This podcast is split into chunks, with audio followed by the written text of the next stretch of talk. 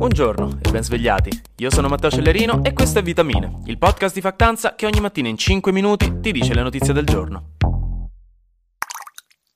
Abbiamo qualche novità da social media, perché i tempi cambiano, noi cambiamo con essi, ma i cellulari sempre in mano stanno, raga, quindi insomma tanto vale sapere che succede. La prima notizia ce la dà il post ed è abbastanza interessante perché riguarda TikTok, ma soprattutto il suo lato che più avrebbe reso contenti i vostri genitori qualche anno fa, quando avevano iniziato a dirvi che non leggete più come una volta, da ragazzini leggevate così tante, eravate tanto bravi, ora hanno perso le speranze, non ve lo dicono neanche più. Però parlo di BookTok, che per chi non lo sa è la community di TikTok legata ai libri, che ha miliardi di visualizzazioni e che ha permesso negli anni a molti libri di diventare o tornare di successi commerciali, grazie a creator che ne iniziavano a parlare e insomma andavano virali. Un toccasana per l'industria dei libri, anche se molti in realtà hanno anche criticato un po' il fatto che in questo modo i giovani stanno finendo per leggere sempre più libri simili tra di loro e soprattutto un po' tutti gli stessi libri, quelli che vanno virali.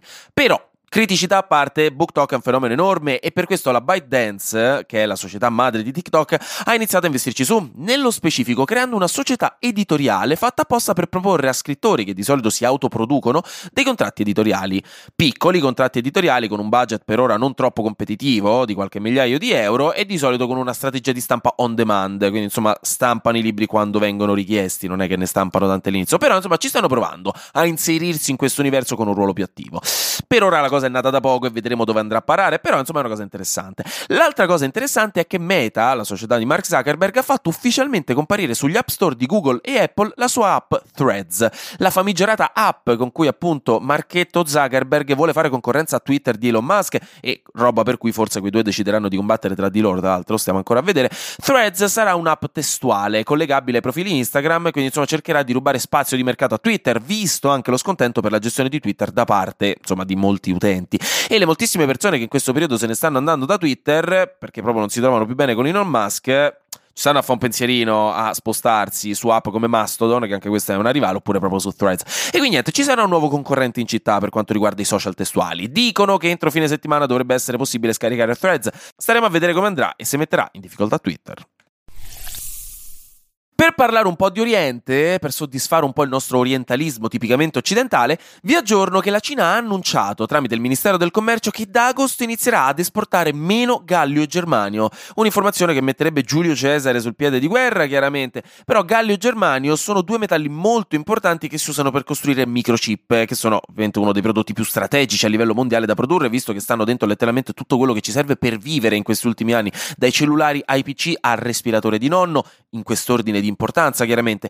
E in pratica la Cina è la principale estrattrice al mondo di gallio e di germanio, ma è anche in guerra commerciale con gli Stati Uniti, una guerra da cui dipendono gli equilibri geopolitici, quindi insomma limitando le esportazioni di questi materiali si limita la capacità degli altri paesi di essere competitivi sul mercato dei microchip e la Cina quindi può aumentare i suoi profitti e la sua criticità nei processi produttivi.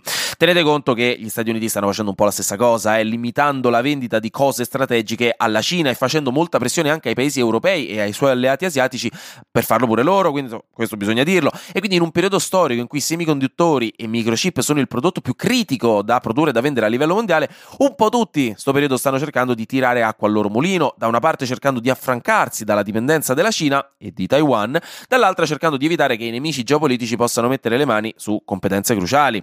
È un tipo di battaglia molto delicato, ovviamente, e ora, dopo gli Stati Uniti, la Cina ha fatto la sua mossa.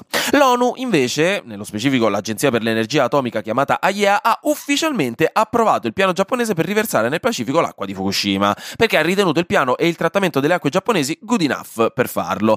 Tra l'altro il processo dovrebbe durare 40 anni, eh, a differenza di quello che magari molti potevano pensare che no, andavano a rovesciare la ciotola come uno studente fuori sede rovescia il sugo barilla sulla pasta appena cotta direttamente dal barattolo nell'Oceano Pacifico. In realtà no, durerà 40 anni no, l'immissione di quest'acqua trattata nell'Oceano Pacifico. Però appunto la IEA dice che l'acqua giapponese rispetta gli standard internazionali di pulitura delle sostanze radioattive, quindi se può fare, detto in breve. Infine, in Corea del Sud hanno fatto una cosa molto creepy, cioè hanno fatto dirigere un'orchestra al primo direttore d'orchestra robot che affiancava un suo collega umano.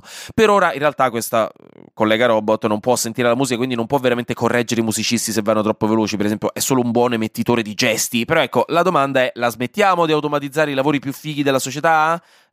L'intelligenza artificiale serve per i lavori che nessuno vuole fare, tipo il professore di inglese di una scuola media o gli stagisti nelle società di consulenza, non per illustratori e direttori di orchestra. Dai. Andiamo in fretta in fretta con notizie che fidatevi non avete voglia di sentire, quindi le metto nelle flash news. Mm, flash news. In Afghanistan i talebani continuano il loro processo di oppressione delle donne nonostante tutte le promesse fatte due anni fa, bandendo entro il 2 agosto tutti i saloni di bellezza e i parrucchieri per le donne, appunto che dovranno chiudere e, e si aggiungono a università, palestre, parchi, tale cose vietate alle donne afghane. Lunedì è stato il giorno mediamente più caldo della storia a livello globale, secondo i dati dei National Centers for Environmental Prediction degli Stati Uniti. Questo è dovuto principalmente a El Niño che sta arrivando e alle ondate di calore che stanno colpendo diverse parti del mondo, specialmente i paesi orientali. La temperatura media quindi è stata di 17,01 gradi che ha superato il record precedente di agosto 2016 che era 16,92. Infine, dalla striscia di Gaza sono iniziati a partire dei missili in risposta al raid militare di Israele a Jenin, raid che sembra stia finendo, visto che le forze militari hanno iniziato a ritirarsi.